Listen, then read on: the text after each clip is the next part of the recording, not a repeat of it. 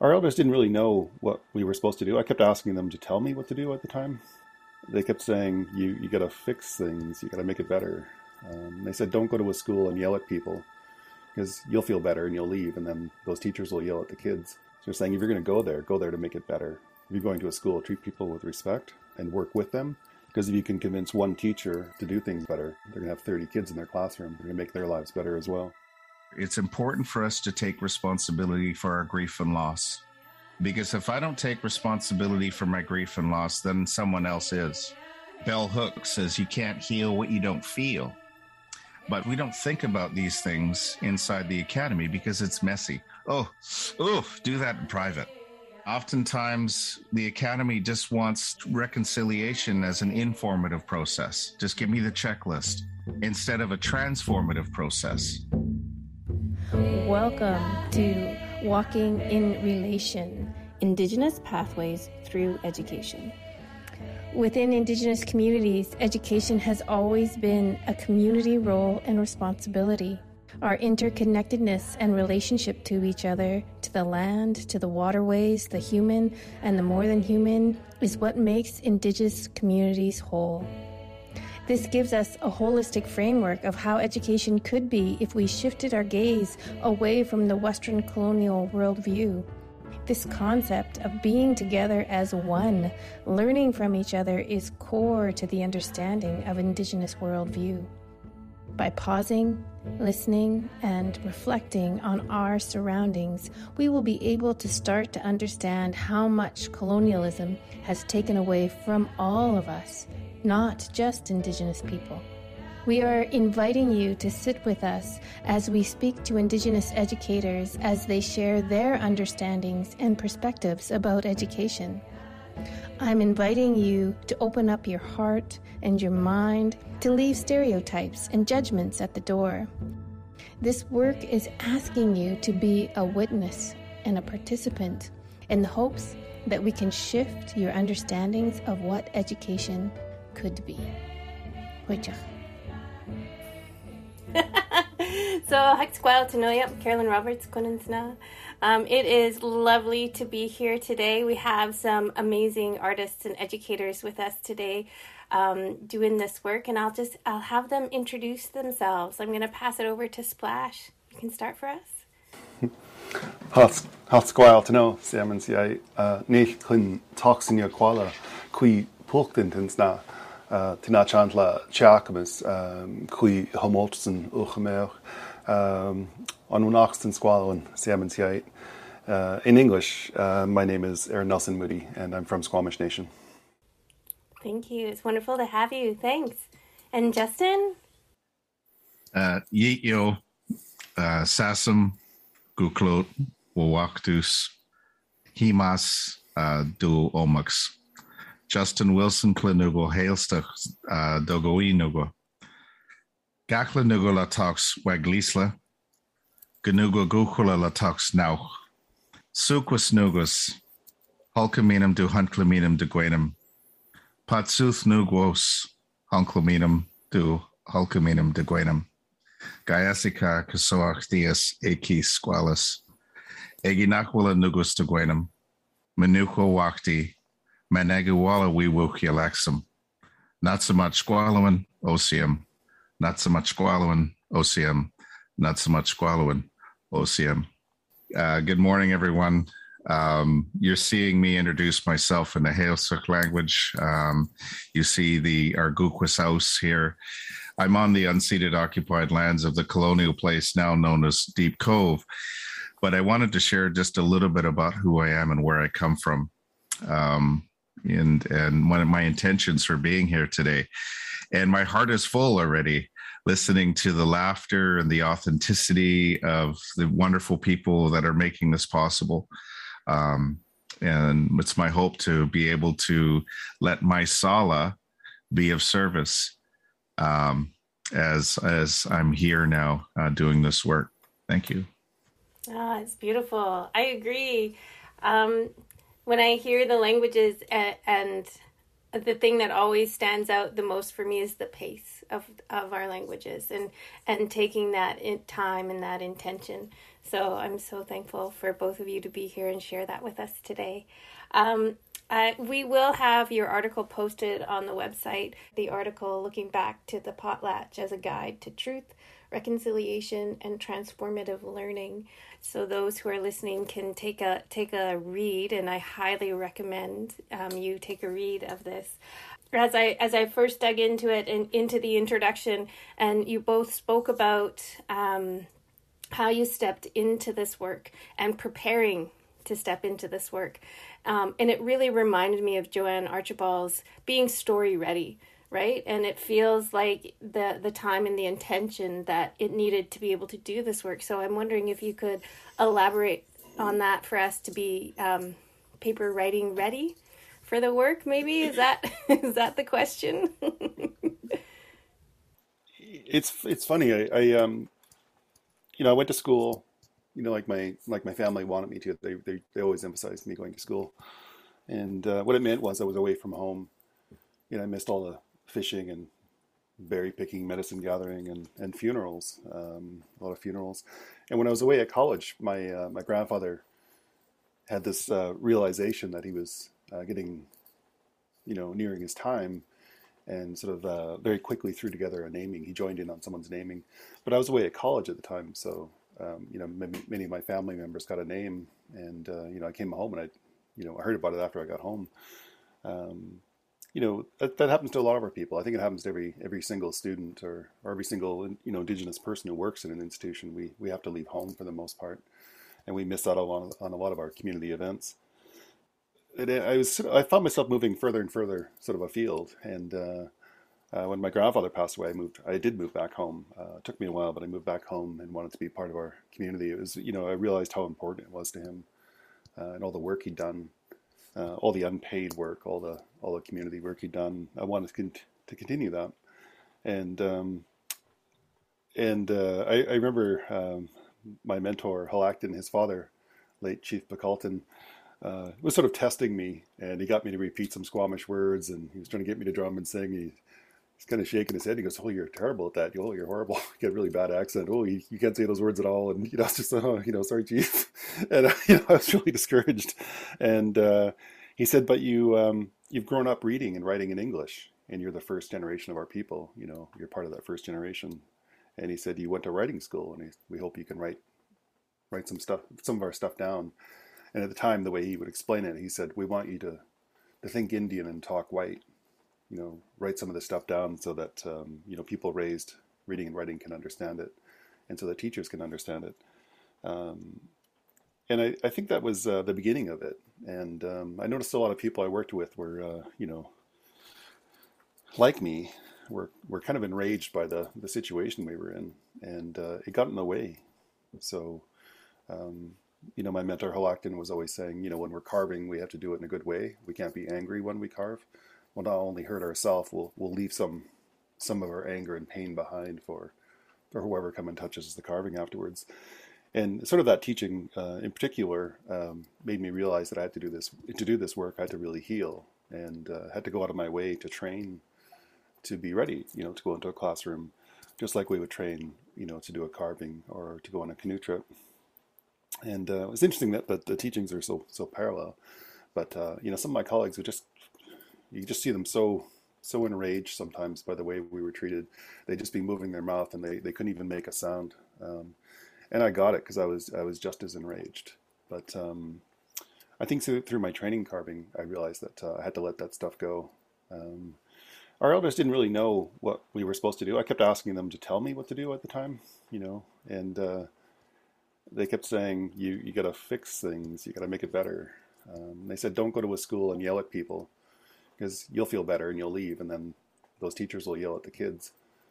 So they're saying if you're going to go there, go there to make it better. Um, you know, if you want to go yell, go into the woods and yell. You know, but if you're going to a school, treat people with respect uh, and work with them. Because if you can convince one teacher to do things better, you know, they're going to have 30 kids in their classroom. They're going to make their lives better as well. So they kept encouraging me, but they never really told me what I was supposed to do, and uh, we had to figure it out. So, um, um, you know, people in particular, Justin and I have been working together for a couple of years now, and uh, we've been figuring uh, a lot of this stuff out together. Splash, it's really interesting because, you know, Splash and uh, was talking about how he paddled up to Bella Bella and potlatched, uh, you know, up all up and down the coast. And when he was struggling with some things as a human being, and then he made it here to Bella Bella. He always jokes around. I don't know if he's serious or not. He calls Bella Bella the center of the universe. You know, and I, I think about the Hamatsa and the Tanis, you know, some of these really important things.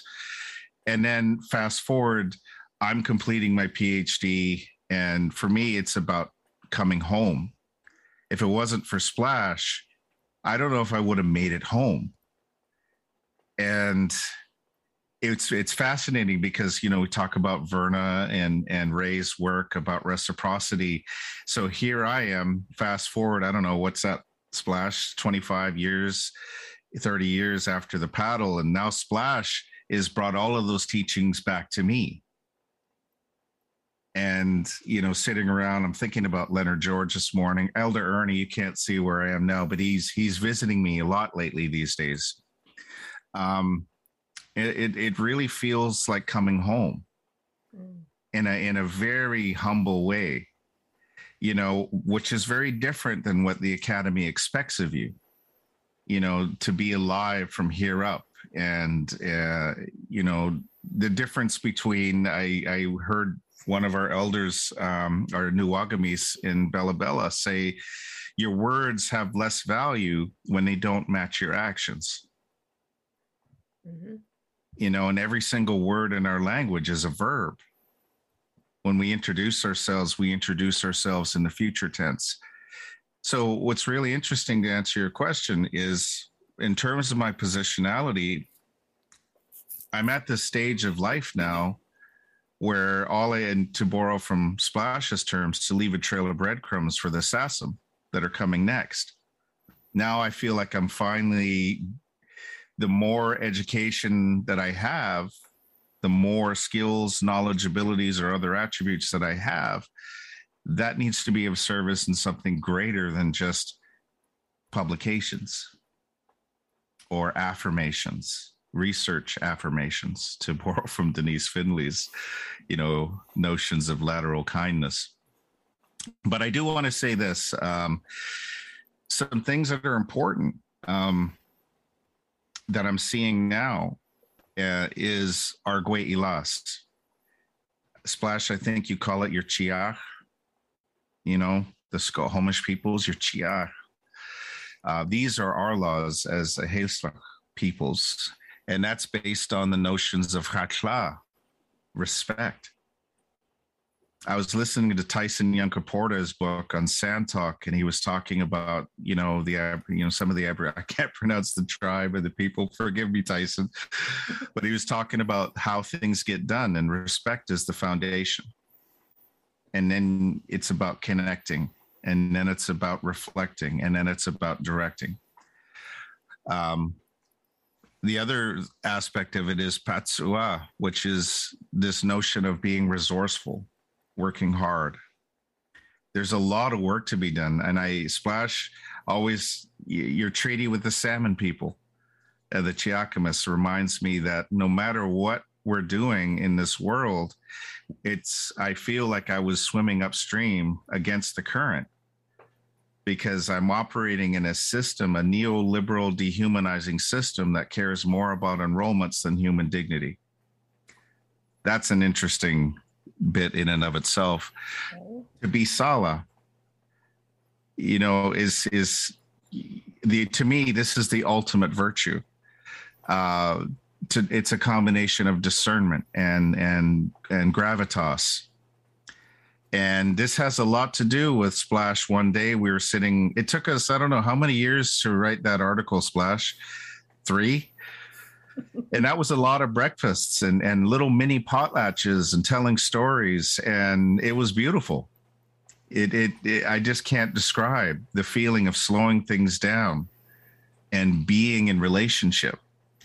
And all of these stories came out. And a funny story I, I just don't have time to tell, but Splash wasn't just sitting there as, you know, he would often, you know, I didn't realize he was analyzing me and I'm supposed to be the psychologist.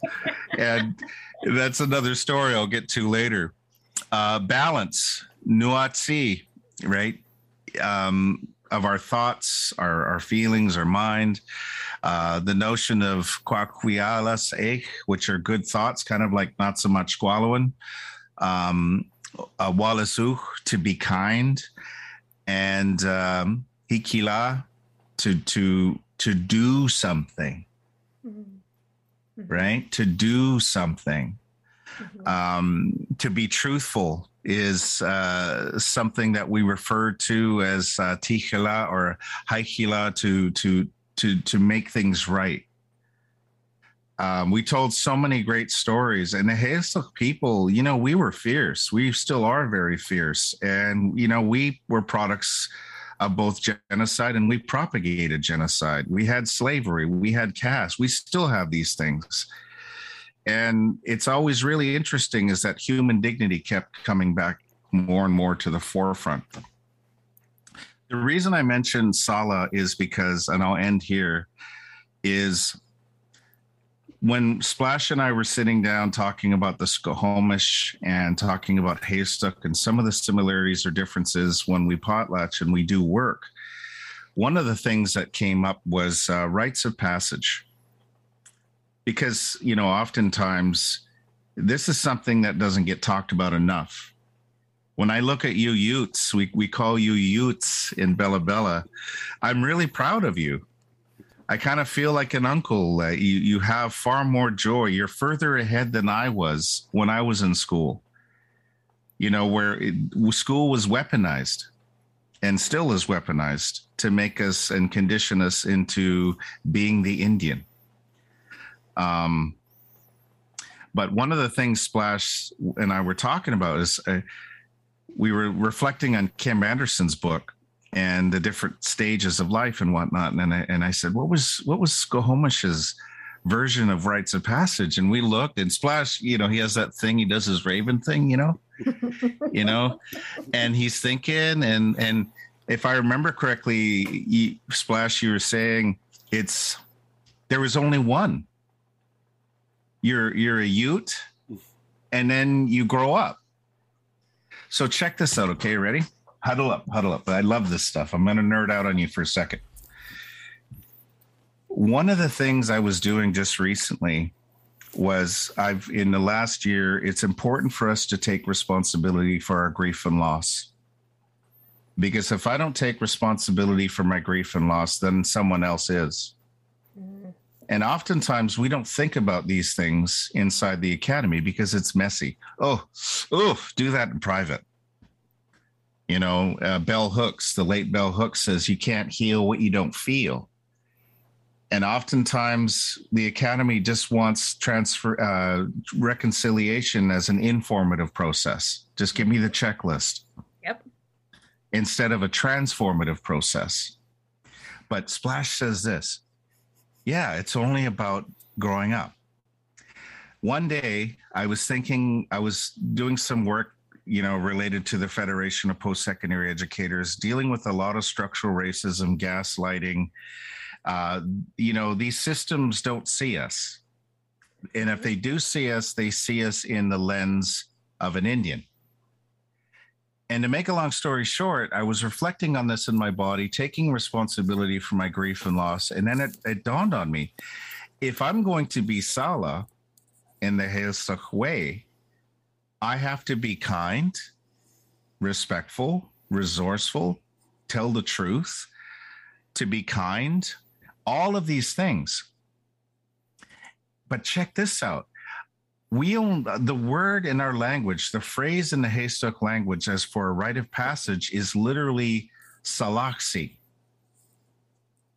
Uh, if you're commanded to do something, it's it's seat. You you add xit at the end and it and I it was like a mic drop moment for me. It does it literally mean grow up? I know, right? I can see Carolyn smiling. I did the same thing. I span around him, I spun around in my chair, and I'm like, wow, thanks a lot. You know, because I'm like, that's if, if the salmon can do it, so can I. Mm-hmm. We're always taking the high road, doing that good story work. So for me, I just want to end here to answer your question. In when we started this work, it was done with love and joy. Mm-hmm. It was about that feeling of home away from home that people felt themselves. They were laughing. We connected. We had food and we were nourishing one another. It was based on relationality more than anything. Um, and of course, you know, you could potlatch for a whole number of things. I'll end here and, and just say that the Academy doesn't like to include cultural and spiritual things uh, when it comes to doing work. And I've been reflecting on that since the invitation to do this. And I wonder if it's because we're transparent. Mm, right. With our intentions. Mm, yeah. There's no opportunity to co opt anything. Mm-hmm. You know, splash, what was that word in your language when you, you know, the sco- we were talking about all the bad words in language in language and the Skohoma, she said it was to be grabby like the crow. you know, the academy loves to get grabby. they need to keep their hands to themselves. I don't know if they took that module. but it's it's just when we do transparent work, it's done so that everyone becomes an ethical witness. Anyway, these are just a few preliminary thoughts about. Uh, and the one thing I will say is I want to thank Helistes, Pauline Waterfall from Bella Bella. She messaged me. I Splash, you were there. I think we were having breakfast, and Auntie Pauline she she messaged me on Facebook, and I'm like, uh, you know, and it had two words. It said mortuary pole. After the TRC preliminary report came out, she challenged us to do something meaningful. Mm. And when we honor the children, when we think about all the murdered missing women and girls, this was important and I won't get into that right now, but we all know that we're still grieving in uh, uh, a lot every time we turn on the television, and we know that there are more mass burial sites mm-hmm. coming, and we're talking about those little ones. Mm-hmm. So, yeah, it was it was her. She challenged us, and then I remember Splash. He's like, "What's that?" and I, I read it to him, and I could. He did his little Raven thing again, and and he immediately said, Let's do something. And then we got involved. We got invited into the dean's meeting, and the provost was there. All of these fancy titles were there, and they proceeded to denigrate. You leave leave this up to the people who have PhDs. Mm. Yeah. Oh, that was so insulting. Mm. It was humiliating. And I remember looking at Splash. He looked at. We did. We both did. I. That's where I get my Raven kink. I'm doing it now. And we looked at one another, and I watched him. He didn't take ownership of it. It's like Maya Angelou. Don't pick it up. Don't put it down. And we listened, and and I remember what he said. To this day, and they kept asking, "What's your methodology? What's your methodology?" And I said something like, well, to be honest, we're kind of making this stuff up as we go along. when it came time for Splash to uh, to speak, he simply said, if I remember correctly, you said, uh, uh, we haven't agreed to do anything yet. So, what's beautiful about this is that even when all of the yucky stuff was being pushed onto us, we finished mm-hmm. and we laid it at the feet of the Langara uh, College, mm. and and we did our work. We honored what we said we do, and uh, it's been a transformative journey ever since. And of course, that led into the article. Um, but yeah, I'll leave it there. I, have got so many cool stories I want to nerd out about, but we won't, we won't get out of here. It'll be like a three day potlatch. right? when I talk to pre-service educators and and other educators that are out there in in the field, uh, I talk about this relationality and these the relationship at the core of things, and you both spoke to it beautifully. And in your in your work, you ask this question: Does our teaching practice consistently model relationality, kindness, and generosity? So I'm wondering if you could elaborate on your thoughts about how do we create that relationality in the educational spaces that we're that we go out into. It's a good question. Uh, as Justin said, we're kind of making this up as we go. Um, yeah, it's really hard to answer that in a general way, uh, except to say that we have very little control over what other people do, mm-hmm. and um, our only hope is to, um, you know, direct our own growth. You know, to to look after ourselves, and to to live it, um, to to model it, and that means you know in the in those tar- those hard moments, you know, when we're dealing with administrators, um, you know, we have to have to remember our own humanity, not accept, you know, uh, people's people's vision of ourselves. And uh, I was I was lucky, very very lucky, uh, to work with Justin. And um, honestly, no matter what we were sharing, uh, our, students, whether they're you know faculty or or um, uh, students at the schools, they they often commented on our the way we interacted with each other, which I found very interesting. Um, so we were, you know, hopefully modeling what we were talking about. And uh, you know, of course, we don't agree on everything, and we have very different backgrounds in some ways. But um, but but tremendous respect for each other, and um, and for the students. Um, I, was mentioning uh, Chief McCalton earlier, who's um, you know you know, very, very carefully telling me I didn't know how to speak Squamish properly uh, or sing very well, and you know, he's laughing about it. And um, so I was like, well, what, what is it? What is it you want me to do? Like, how? What is like? if there's an old position in our community, like a traditional position in our community, what what what, what would it be that I'm I'm doing in the schools? And he kind of laughed. He was thinking about it for a while, and he's like, "You're like a sheepdog." And he said, uh, "Our our people are being scattered. Like we can't live together anymore on these little plots of land, and we can't work here anymore on our territory. We can't hunt and fish like we used to. So our people are being scattered." And uh, you know, kids are growing up without very much interaction you know, with ceremony or with the land or, or with each other. So he said, we'd like you to round them up and send them home. Um, uh, and I thought that was such a beautiful, beautiful analogy. It's kind of goofy. It makes me laugh too, but um, there's so many, you know, urban students now, and it would be a shame, you know, if we didn't step up and look after them. If they're on our territory, I believe we owe them hospitality and care, uh, just as we always have. Um, and what that means is um, we have to act like aunts and uncles to them. Um, and you know, my aunts and uncles loved me just as much as my mother, but they could be a more, bit more strict. Like I didn't go to my mother to teach me to drive. I went to my my aunt and my uncle, and uh, they were firm. You know, they were really strict with me. And uh, you know, when my mother wasn't around, they were. And uh, I think historically in Squamish, if you got in trouble, you did something kind of haywire, they would go, you know, tell your aunt or uncle, and they would they would give it to you. You know, like your mom, you know, loves you too much, your dad loves you too much. They, you know, maybe a bit soft on you, but your aunts and uncles would just tell you the way it was, and maybe you could hear it from them in a different way than your parents. So, anyways, I think we we we have to love our students and uh, think about think about helping them get home. Um, we we've seen students who don't know anything um, about where they come from. They've been fostered out or or abandoned or or just left to their own devices for, for so long.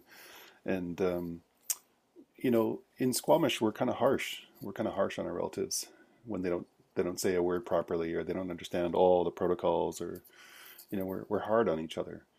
Um, we were hard on the people who return from residential school, and we're hard on students when they come home from from college.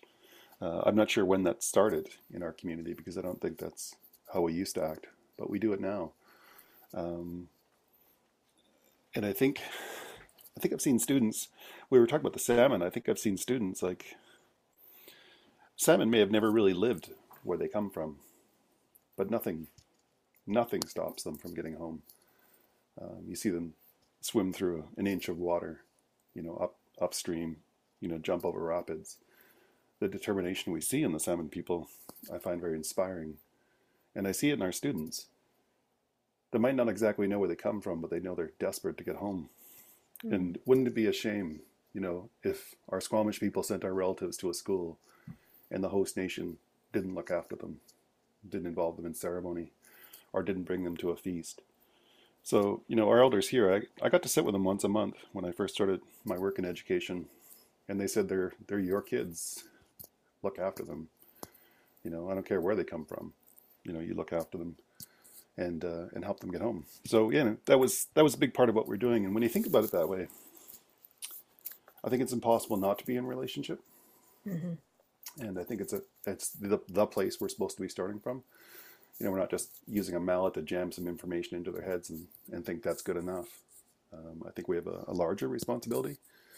And I, I think that our work is putting pressure on the institutions and showing some of the gaps in education. Um, because we're not alone in thinking this way. There's a lot of people who wish um, they they could fit into the school a little better, wish they could do their job a little bit more, bit more mm-hmm. human way. So I think we're just showing, um, we're just kind of like shining a spotlight on on on holes in the education system. Mm-hmm. Yeah, fully agree. Lots of stuff came up. Yeah. Um,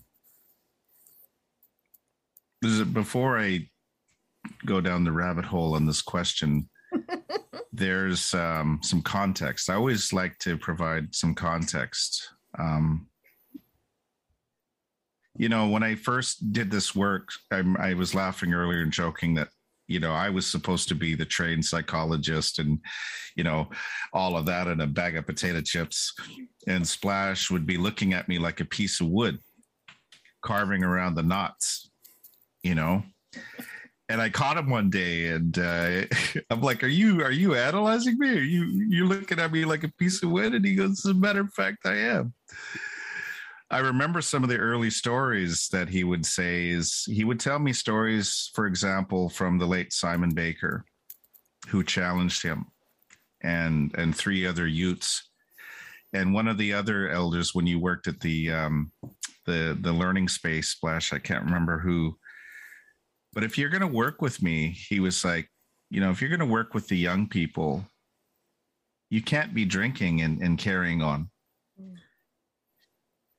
It was at that moment, you know, I, I don't want to admit this, but I will on camera. Some of my gres- my best grading moments were when I'd be sipping on port. and uh, I'd be listening to music, I'd be in the zone grading. and and then I started realizing that if I'm going to be a conduit, if I'm going to invoke the ancestors 400 miles away from home, if I'm going to be in relationship to the ancestors that have been here for so long, they're now part of this house. They're in this space. Then I need to be a better conduit. I can't be a conduit if I'm co opting the spirit. I need to be whole and I took that very seriously. And I was a little resentful for about a year or two because you know I I didn't I didn't I love sipping on port, and now grading has never been the same. but that might be a good thing.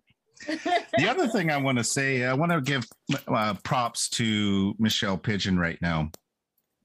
When Aboriginal Studies at Langara was where I, I teach, uh, very grateful to them as an employer because I was able to be in the classroom while I was doing my schoolwork, um, finishing things up. Excuse me. She was there as um, uh, during our program review process. And one of the things she mentioned to me was one house and many rooms. Mm you know the academy is notorious. I'm thinking about Linda Tuhiwai Smith right now. They they just love to pretend like it's western knowledge all of a sudden. But in actuality they have appropriated these things from indigenous communities around the world. One of the things about relationality is like splash is saying we, i'm on splash's homelands thinking I was entitled to something. Maybe I was struggling with grief and loss. Maybe I had internalized all of this humiliation about what it means to be an Indian, a commodity. I mean, there are more children in care now than at the height of residential school as an industry. Mm-hmm. You were talking about the prison to pipeline, you know, um, assembly line. Mm-hmm. And what is the role of higher learning in this process? Mm. One house, many rooms to me really represents the, the, the greatest symbolism is like Splash is saying, reminds me of Stanley Park.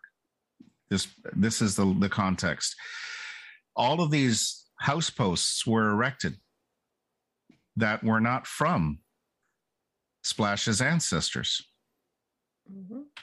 And thereby relegating them invisible and it, I think it was uh, if I was it Susan Point who put up the, the, the house posts, and we took a field trip there. And, and, Splash, of course, he never really. He's like one of those old elders, you know, like you know, you're like, what does that mean? And he's like, mm, I don't know, mm, I don't know.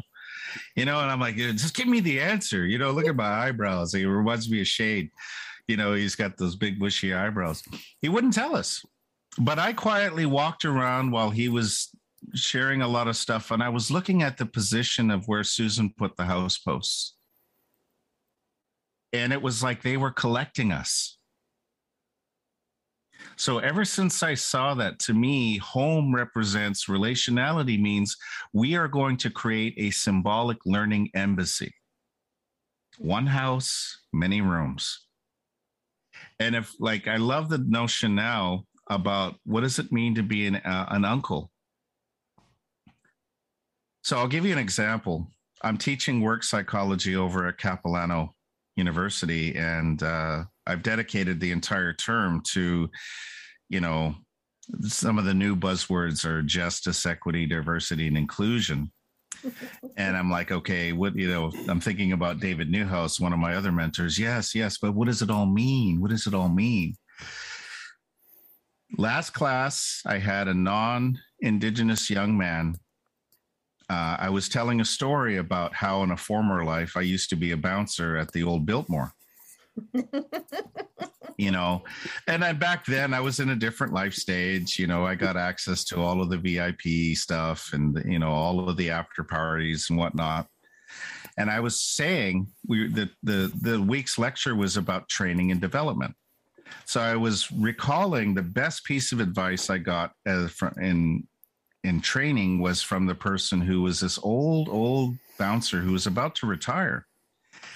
And he had said something like this. He was, you know, it was my first day of training. He goes, What do you think conflict means, Justin?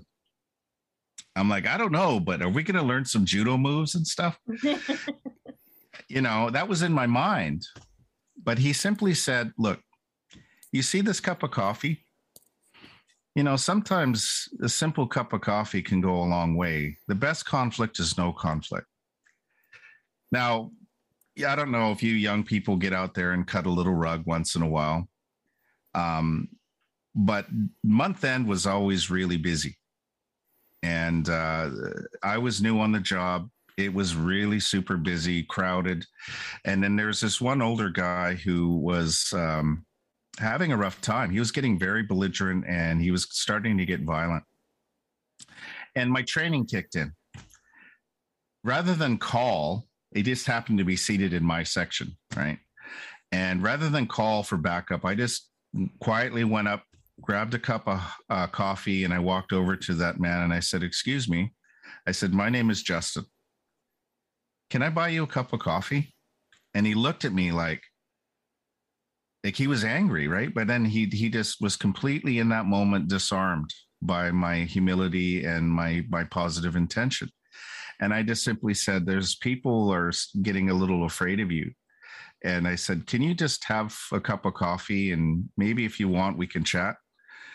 So not even five minutes later, you know, he's sipping on his coffee. He's motioning me to come over, and he, in the middle of the the Biltmore, just starts wailing his wife had died. Hmm. So fast forward to my class, I'm telling the story. Like I just love story work.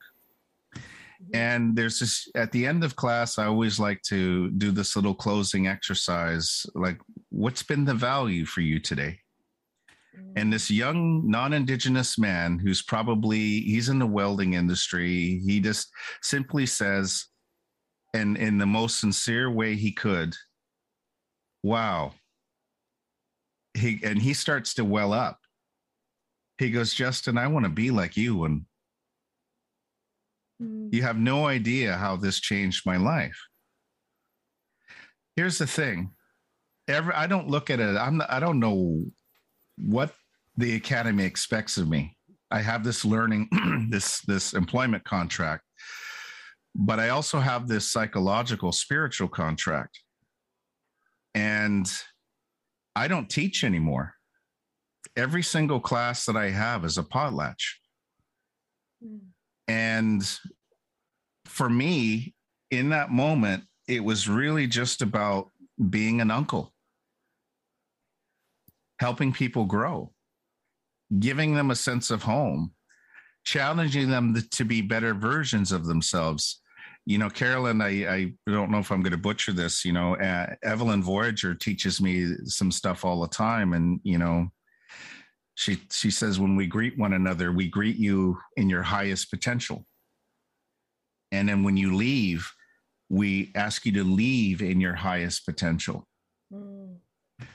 and you're right like splash was challenging me to be a better version of myself you know this caste system that we have inside the academy is is stifling. It smothers creativity innovation and vulnerability.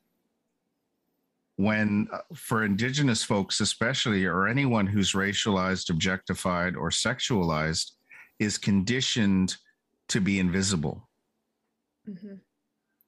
you know because this keeps the social control mechanisms going in a lot of ways when i teach i'm teaching people how to be subversive and i want to thank um, rod mccormick for teaching me that because the academy doesn't incentivize that matter of fact they want that out of the system Mhm. but that's a whole nother story.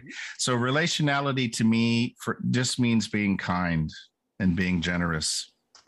Mhm. I once had a director of Indigenous education and services tell me that shit doesn't work.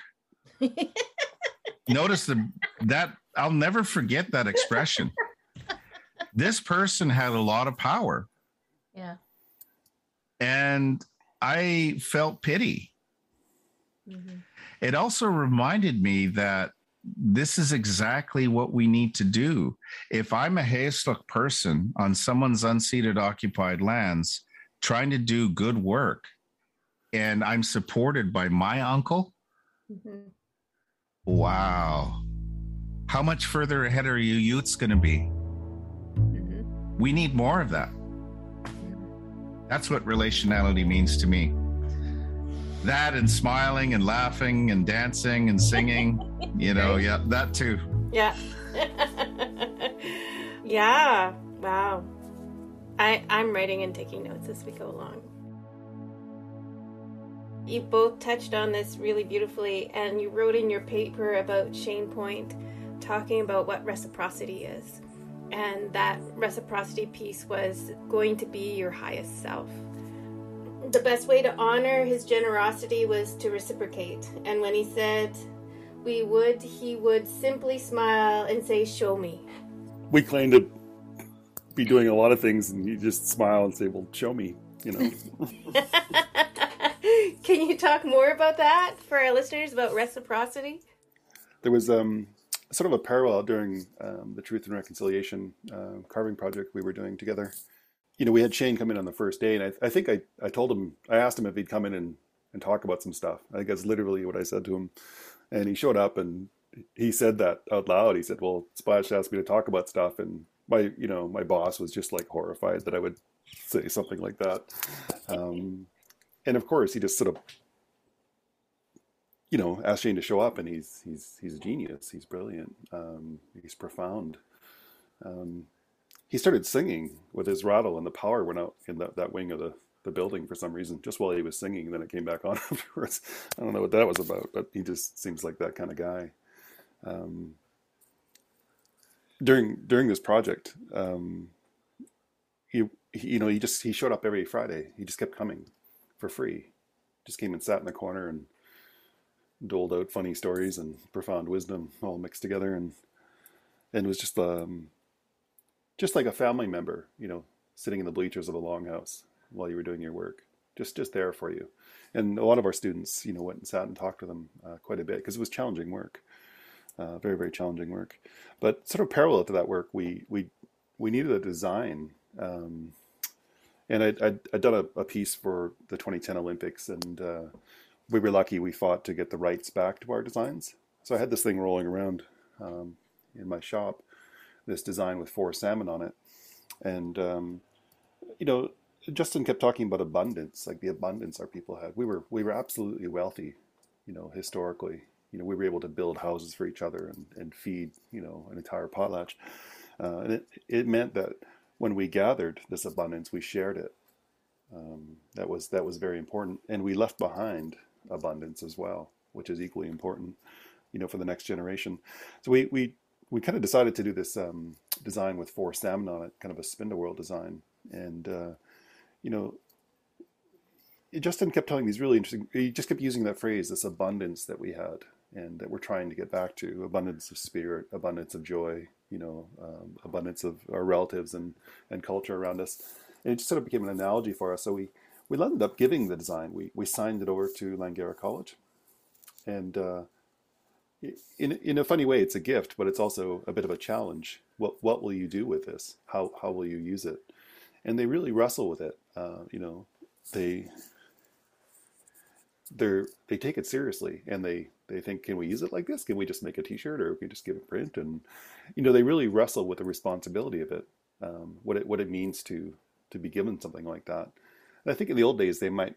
I don't think any institution really thought about it like that, but in today's world, they um, they see it as a responsibility, as a gift that uh, they're responsible for sharing in a good way. Uh, uh, I really admire that um, in the people who work in the institution. So that uh, it was sort of interesting. So we uh, it's been used in a variety of ways, but uh, um, we're we're kind of. I mean, honestly, we we kind of handed the the project to them on a silver platter. We've both been working on this our whole adult lives. Our elders have been working on this for the generation before us. Um, they've been trying to figure out how to how to interact with the general public, how to teach in a good way. Uh, we've we've spent a lot of our lives gathering information, and we had it all ready to go. You know, all they had to do was ask us nicely. Um, and uh, honestly, they kind of bungled that at the time as well. Um, we we didn't we didn't actually said it loud, but they were they were saying they were kind of willing to hire me, even though I didn't have a real education, even though I wasn't really educated properly. And they kept saying it over and over again. And that's when Jess and I looked at each other and I said, I think they're asking, I think they're asking us to do this work for them. I think they're, I think this is a job offer. Um, and it just kept, it was, it was excruciating. They were trying to explain how uneducated, how truly uneducated I was. Um, and that that's, and then they started demanding what our methodology would be, you know, in teaching it. And I said, ahead and agree to anything. And this is a job offer. It's, you know, it's not great. Uh, we don't think about it. Um, and they were just so desperate. I think they were so hopeful, and they were just tripping and stumbling over their words, and really big concepts they weren't really sure how to express. Um, I don't think they were trying to be mean. I just think that you know this stuff's confusing, and it would be a shame if I just got all riled up and stormed out, because a lot of good work wouldn't have happened. But we had to process it. Justin and I spent a lot of time processing all the all the slights, you know, all the all the insults. Uh, we have to go and do something with that so we don't walk in the next day and, and bring it back to our classes. Um, I, uh, I guess I mean that's the thing, right? Like uh, we are talking about story work. Um, what what do we do with all these teachings we we gather? Um, you know, if we marched in there and started telling students what to do, you know, what a what a what a profound arrogance that would be. I know what you should be doing. I know who you are and what you ought to be doing. Um, I think it's why people tend to sit in circles and we we tend to lay our teachings down at the feet of each other so people can pick up what they need. Um, and you see someone living a good life, you know, I think you want that too. And you start to be curious how they got that good life. And you start to maybe pay a bit more attention when they speak or, or watch how they move in the world. Um, I, I think that's why why we need to walk in such a good way when we're in those schools, why we need to live up to our own teachings. Um, the elders, when I was hired, said you can do whatever you want and we'll love you. You can be totally haywire and we'll still love you, but we won't want you working with our youth. Mm. So if you're going to work with our youth, do it in a good way. Make things better for them. You know, just don't go yell at teachers to make yourself feel better and then storm out. Because mm-hmm. the kids will have to pick up the pieces of that. They'll, they'll have to live with the, the, the lateral violence after that moment.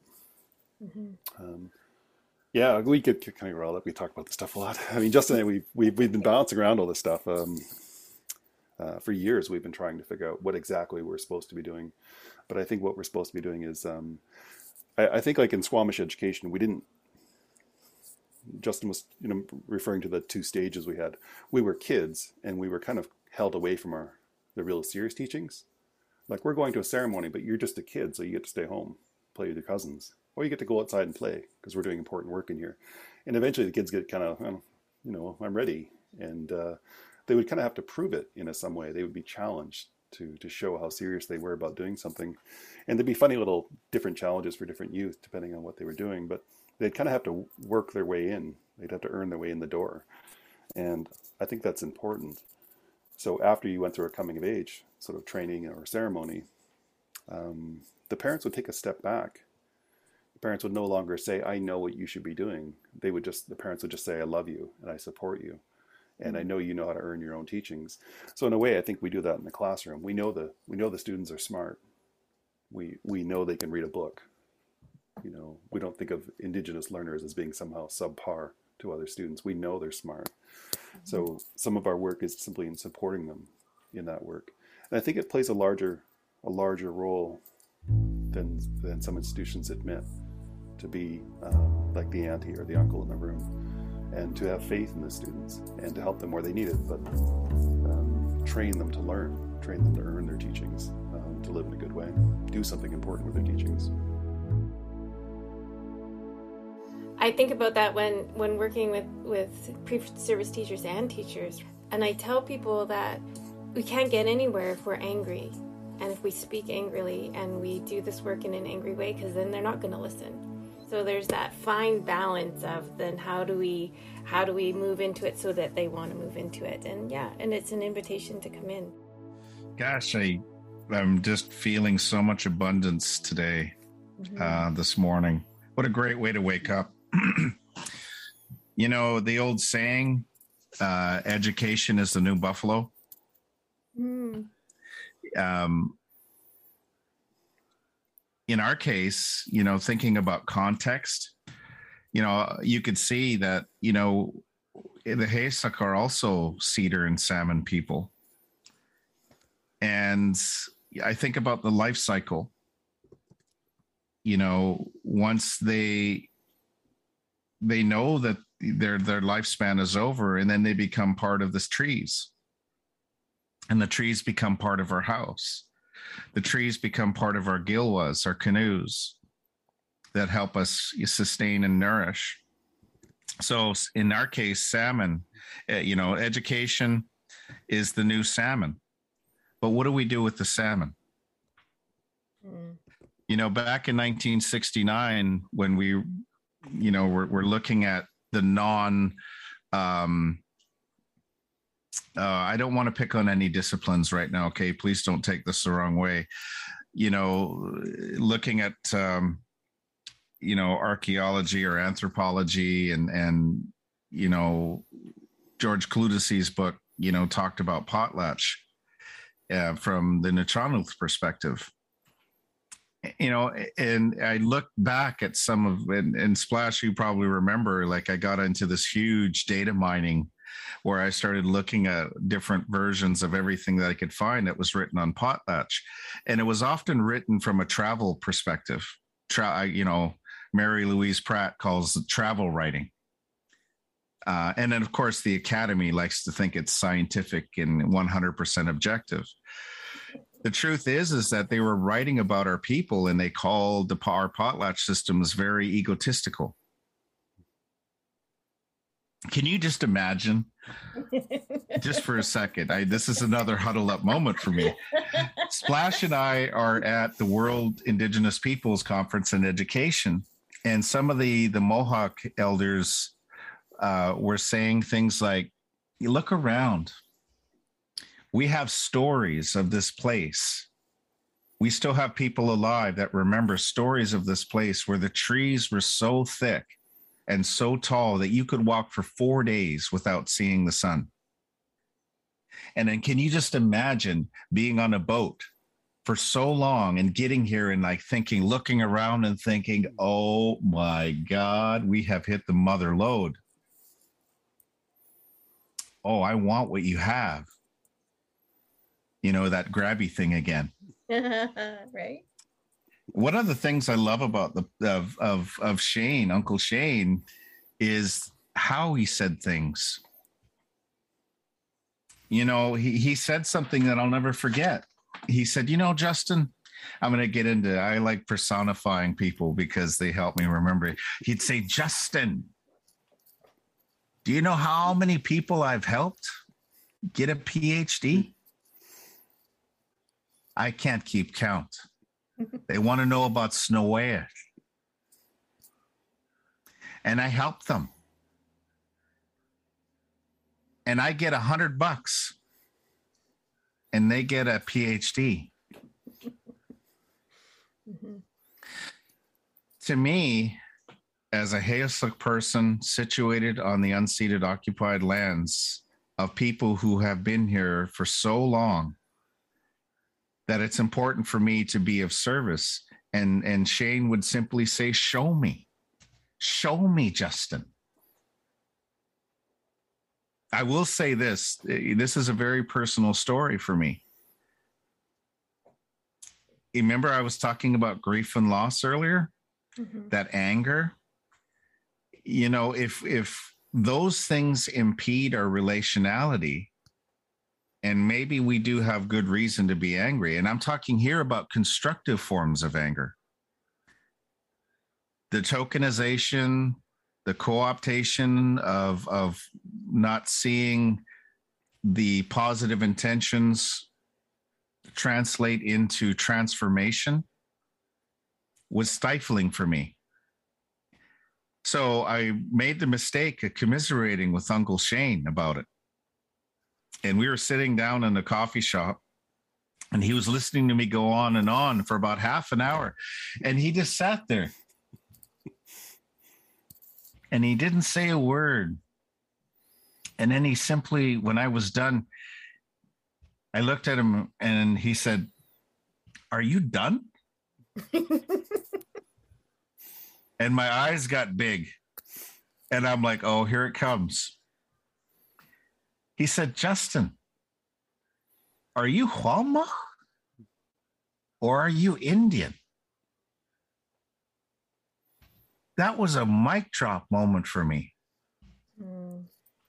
It was at that moment that I realized that to go home for me symbolically means going back to our ancestral laws our Gwe Ilas, our chi, our in Splash's case, or you know the Chia. I'm not giving away my Hlahwe anymore, my power. You know, the best we can hope for is the laughter and the joy and the abundance of doing work together in a non egotistical way. So oftentimes, we in the academy love to think we're gods Sorry. That we're above, you know, yeah, exactly. We're above animalistic, tribal, primitive behavior. And, you know, we're rich. I, I don't want to sound like that silly old Scotiabank commercial. You might have to edit that out. You're richer than you think. But we, our people are rich. Mm-hmm. And yet we walk around thinking we're Indian. Mm-hmm you know who controls these taxonomies you know and i'm thinking about you know um, Shawn Wilson talking about axiologies mm-hmm. you know at the end of the day show me is literally a, about every time I go into a class, all I want to do is I just, you know, you come prepared to talk about your current situation, what's going on in your life, and then we do the work. Whatever work that might be, as according to the 13 to 15 week course outline. but for me, the ultimate is to, like that young man I was mentioning earlier, is to inspire transformation. Here's the thing about anger, because you brought you brought it up earlier. Anger is actually a secondary emotion. And it could be you could be using anger to mask shame. And you know, like I think about one of the capstone courses for Indian residential schools was called The Evils of Being Indian. That was a capstone course. I think we've changed a little bit Mm-hmm. And yet, we've not changed. I think things have become a little more non salient, more covert. And there's grief and loss. And because our potlatches, our potlatch system was our main mechanism for rites of passage, including right last rites, is we would always have settlement feasts we would always celebrate life. And I'll forgive me. Ah.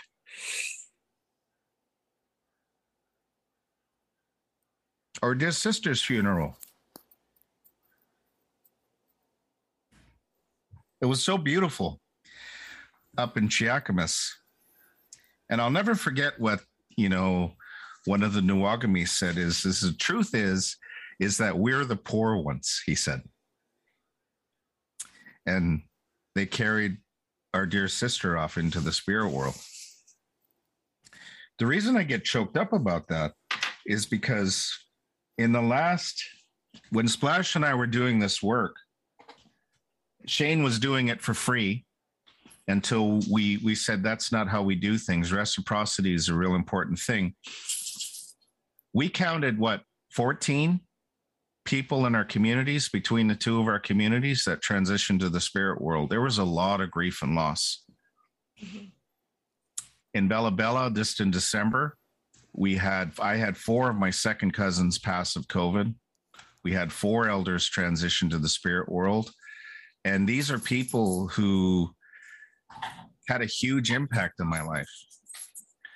My dear Auntie Helistes, you know, was talking to me about the importance of carrying on her work because she didn't know how much time she had left in this in in this physical realm so it's falling on our generation now and and i'll end here one of the things we asked about shane in terms of show me is shane sat us down when when we were talking about this and he just simply looked at us in a in an uncle kind of way and said it's on your generation now you two.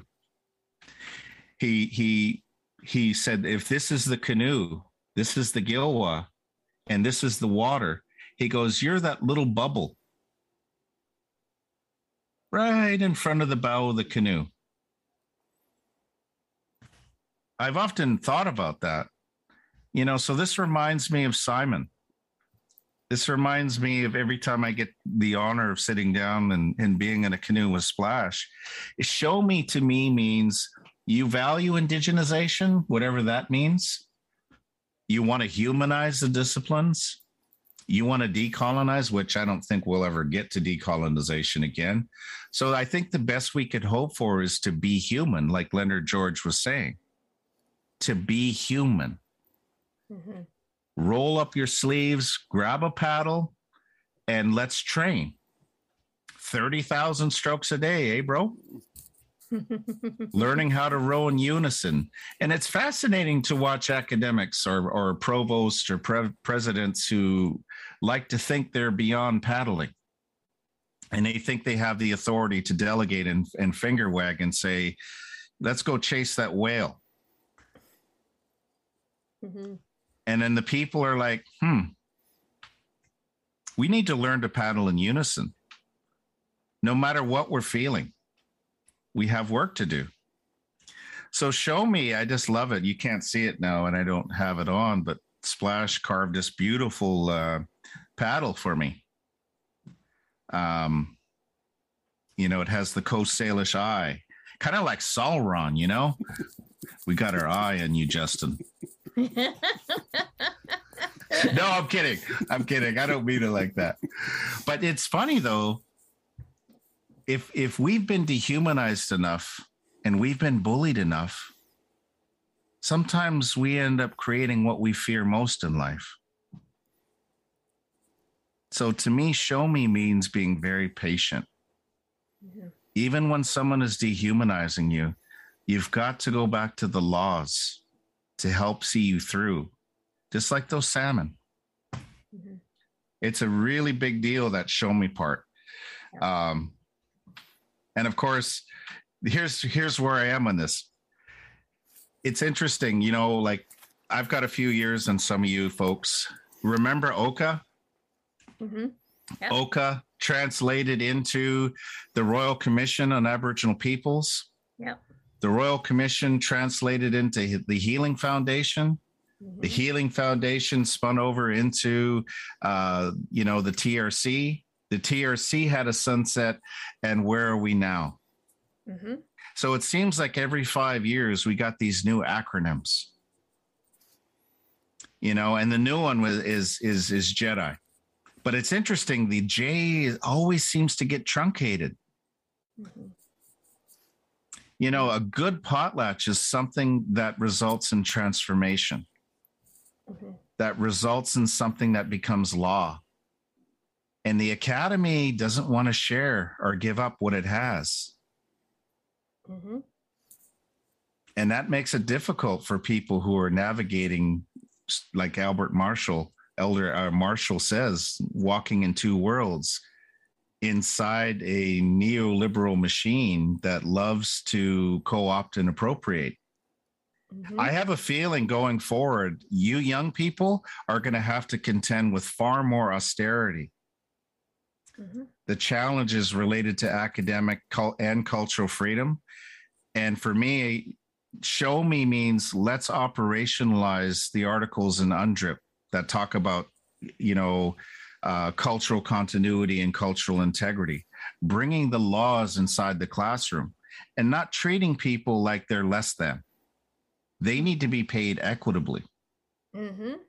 They needed to be treated with respect because we're on their unceded occupied lands. Who am I to render someone invisible? So for me, how can I be of service? Mm-hmm. You know, I, I'll never forget Splash when I'm like, you know, this is behind the curtain stuff, you know, kind of like Wizard of Oz stuff. I'm like, you're my older brother. I want you to take first ownership and and and you know in terms of publication and he's like no nah, i'm cool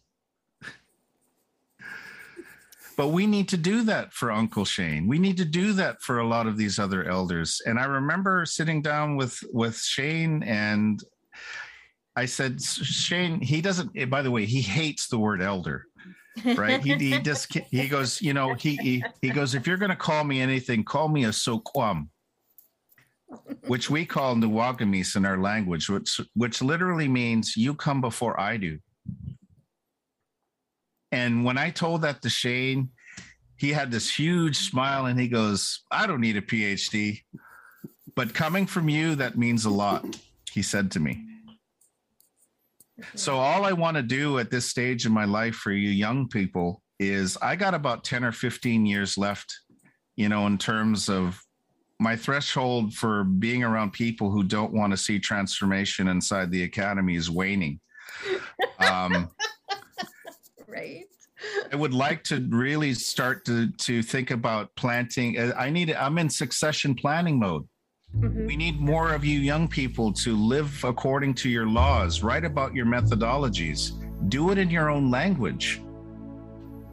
These are the most important things that I think are going to show our ancestors that we are abundant. Beautiful. Yeah, the next question was then what what do you have to like what advice would you give to us and I think that you just tied that up so beautifully splashing in a pass to you, pass to you. What what would your advice be to us youngins? But I'm not really young, but youngins. uh, yeah, like well, Justin referred to this conversation we had with Simon, uh, late Simon Baker. Um, um, he pulled a few of us aside uh, when he was getting quite old, and um, he, he, was kind of an interesting character in our, our, nation. Like we didn't, you know, a lot of people didn't really know what to make of him. This is before people open conferences all the time with you know prayers and drums and stuff, and we didn't know what he was doing, you know. Um, and he'd be all you know charming and goofy and he'd go to all these events, and we, you know, a lot of people didn't know why. And uh, he pulled us aside one day when he's getting older, and he said, "Yeah, I hear what they say about me. They say I'm a plastic Indian. They think I'm a show off. They think I'm doing it for the money, and you know, they think all kinds of things. They say, you know, they said it to him, I guess, as well. And um, he said, but Canadians make a lot of decisions every day that affect our lives. And he said, they don't know anything about us. And he said, I'll go anywhere. I'll accept any invitation so that they actually meet a Squamish person and know a little bit more about us before they make those decisions. He said that's why that's why I accept all these crazy invitations and go all these goofy places. And he said I'd hate for that to die with me. Um, and I don't think he, I'd ever heard him explain it before, you know. And he wasn't saying it loudly; he was just saying it quietly to, you know, uh, a few of us young men who, I guess he thought, you know, might do some of that work after he was gone. And it's kind of you know what what Justin's saying, like you know we we want change, uh, and do let's do something about it. Um, I don't actually expect the institutions to do all our work for us. Um, it's a different kind of house. Justin's got that beautiful house that is his backdrop there, that beautiful, beautiful home for his people. Um, if there's a fire in that big house that keeps the people warm and they gather around that with drums, Justin's very far from there. He doesn't have the support of his his family standing around him here. So I carved a little regalia paddle for him so that people would know that he's connected to our people. And uh, put the word for younger brother on there so that he know that he's family. Um, so that he doesn't feel so lonely, so far from home, um, as so many people living in the city are. Um, I we're we're in this together, and he, the actions he takes actually affect our people here, who who will stay here. Uh, our community will live here forever, hopefully. And if someone were to come and just get mad at people and you know when they get the upper hand and make people pay for how they've been treated, it would have a great effect on our working relationship with people here. So in some ways, we're claiming him as family, and he he, he acts like family. Um, I was expected to behave myself when I went into his big house, and he behaves himself here. He he does good work. He lives in a good way. Um, I was thinking about um,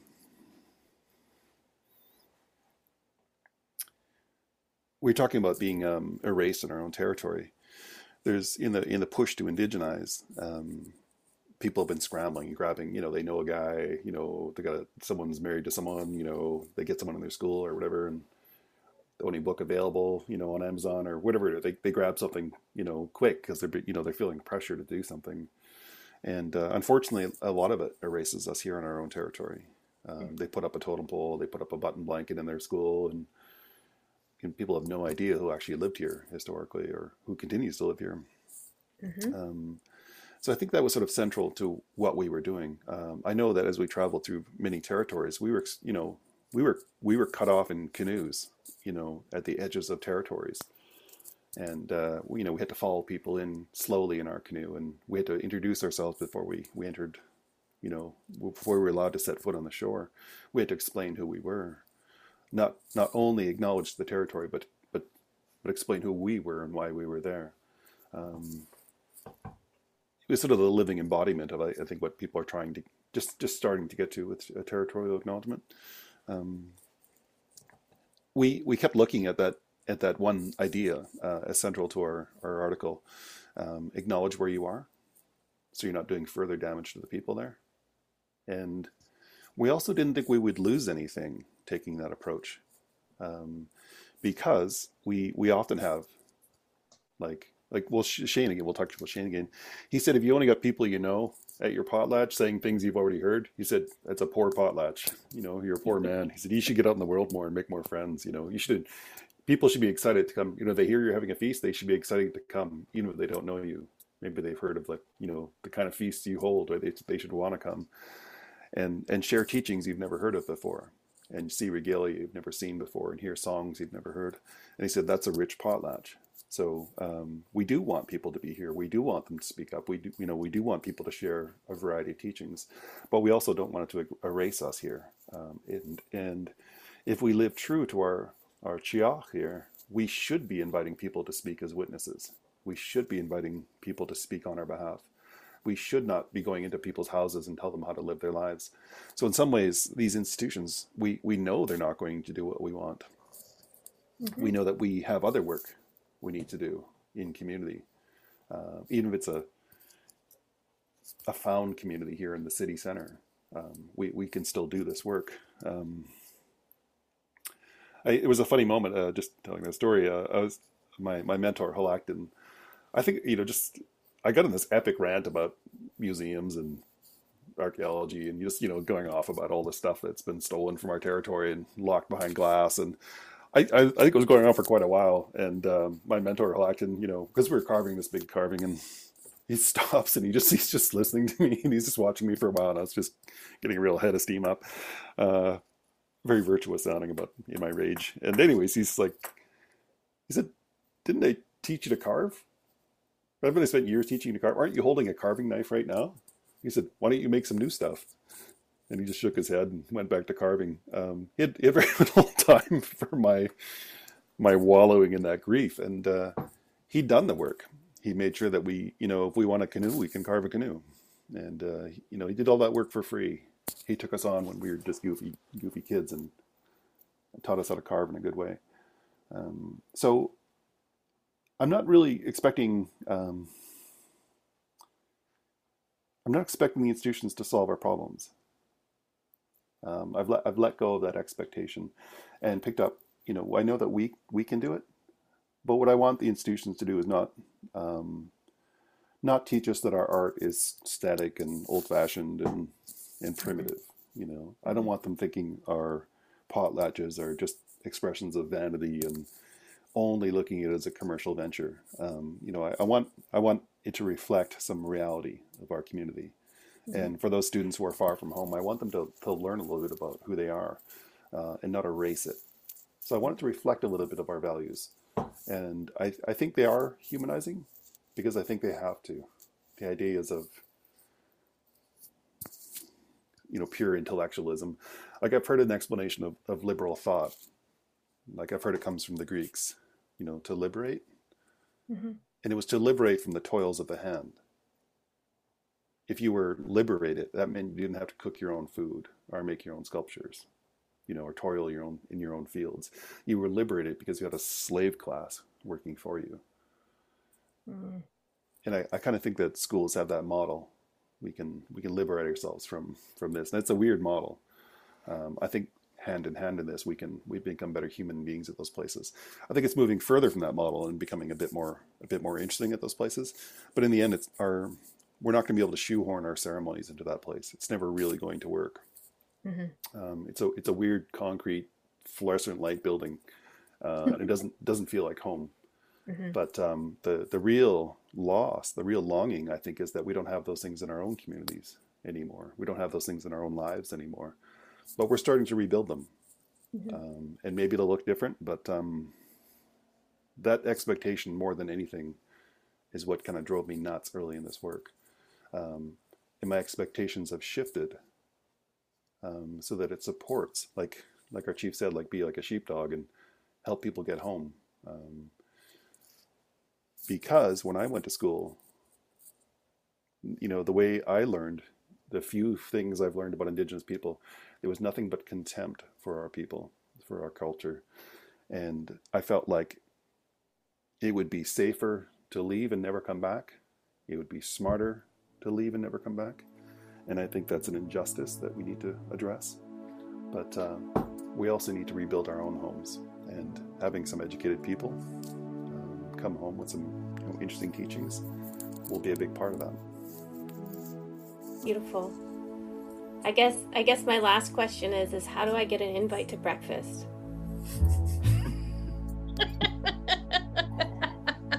It was like some sing- singing involved, wasn't there? it, it's been a beautiful morning, and I realize we've gone long over our time, and I just I, my heart is so unbelievably full with uh, what you've shared with us today and what our listeners are going to be able to share um, and gather from from your stories and your words. And I highly recommend everybody take a look at the article looking back to the potlatch as a guide to truth, reconciliation, and transformative learning. Um, and take a good look at the questions that you guys have proposed in there and how to do this work and um, how to relook at how we teach. And my heart is full. Thank you. I just uh, can I weave one last thing in? Of course. Um, you know, I remember talking to Helistes, and she used this phrase, you know, kind of like Joanne. You know, I always think of Joanne. Was 1955? We were allowed to go to higher learning without having to enfranchise. Yep. There's there's some really important things that I think would be great research topics in terms of developing models to support uh, you know remember i'm an industrial organizational psychologist so i always think about things in terms of critical incidents the training required to not only draw awareness but also prevention. Voluntary enfranchisement has never gone away. It's becoming more sophisticated. Mm. you know this is what i was saying. In order that's it's what baldwin wrote about you know the price of a ticket the cost of a ticket. Included in that is how do we navigate benevolent paternalism and false generosity virtue signaling performant uh, performativity. A lot of people want the the cult the you know they want the culture but they don't want the struggle or the messiness that comes with it. And in a lot of ways it's chaotic. You know they they like things in nice neat packages and boxes and that's not how we roll as people Mhm.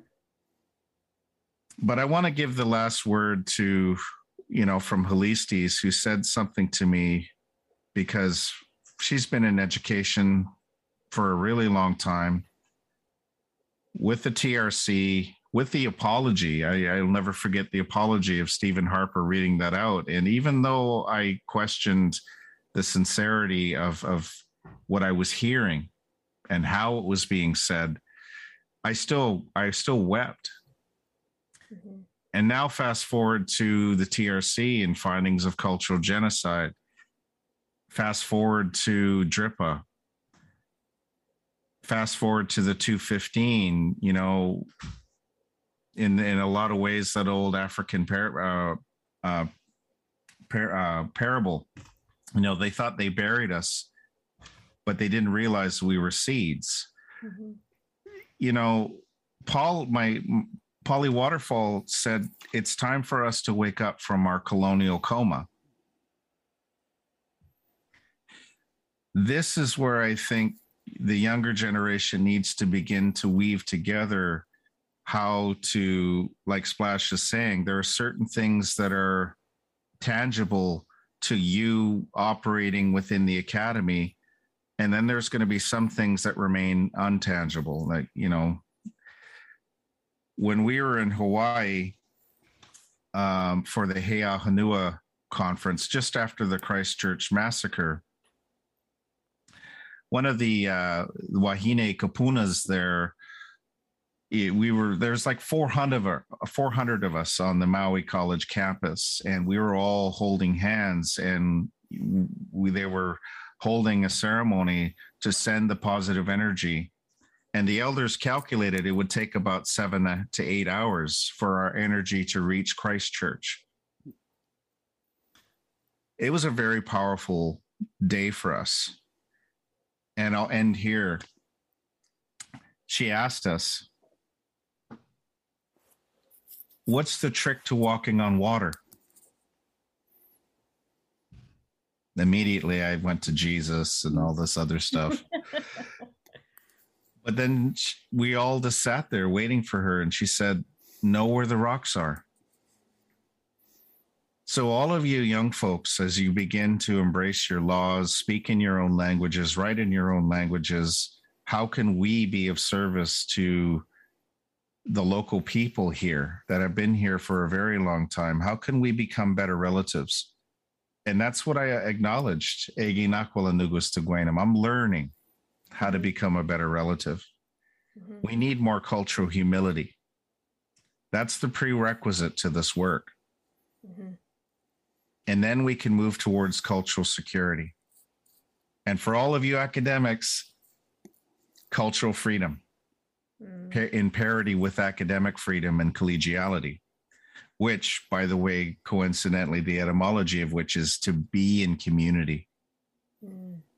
We're either in the canoe, paddling in unison, or we're kind of splashing around, flailing, eh? right? Uh, one of my one of my little cousins, um, uh, he didn't live with my uncle, and then and then he, he came back to our family up in uh, up in Cheakamus. Um, when I when I joke about my village being twice as big now that they put the second house in, it was it's sort of the edge of the world up in up in Paradise Valley in Squamish. Uh, one of my little cousins came came back to live with us, and he'd been living in the city for a while. So I don't know what grade he was in, five or something, and he went fishing for the first time in his life and caught his first fish and so proud. And he went to school and for show and tell, they, you know, he went up and told his story about catching his first fish. And uh, the the teacher, you know, turned to the class afterwards and said, "And that's why there's no more fish. The Indians catch them all." And it was just this like he came home and told my uncle. And my uncle's a you know, he was like kind of a angry guy, and even he was just like, "What? Like that is so stupid." and he went to the school and he just he said he couldn't even get mad. It was just like the dumbest thing he'd ever heard, but but so hurtful, right, to a little kid. Yeah. But right? I know a lot of Indigenous people have that same story, like a version of that same story, um, unfortunately. And you know, Justin and I often talked about. Um, you know, we we give like we do a lot of work and we write it as clear as we can, and we provide this sort of intellectual information, and we're simply providing more sophisticated racism, another opportunity for that same racist moment. And um, in our, our community in Squamish, they often talk about not leaving uh, not leaving things laying around, not leaving teachings laying around. So I wouldn't leave a carving knife on the floor, you know, at a school. You know, hope that if a kid picks it up, they do the right thing with it. And I also maybe wouldn't like to leave an intellectual teaching laying around an institution where someone can pick it up and turn to the class and make a comment.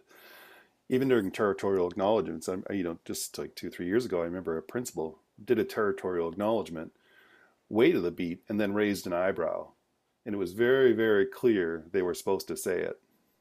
And from tone of voice and by through gestures and body language, it was clear it was just something stupid they were supposed to do. And it came through loud and clear to the entire student body. So there, there has to be more than information. There has to be more than the teaching. There has to be some way of uh, um, uh, showing showing how we use these teachings. There has to be room in institutions for us to show what, what we do with the, the information rather than just sort of leaving it laying around.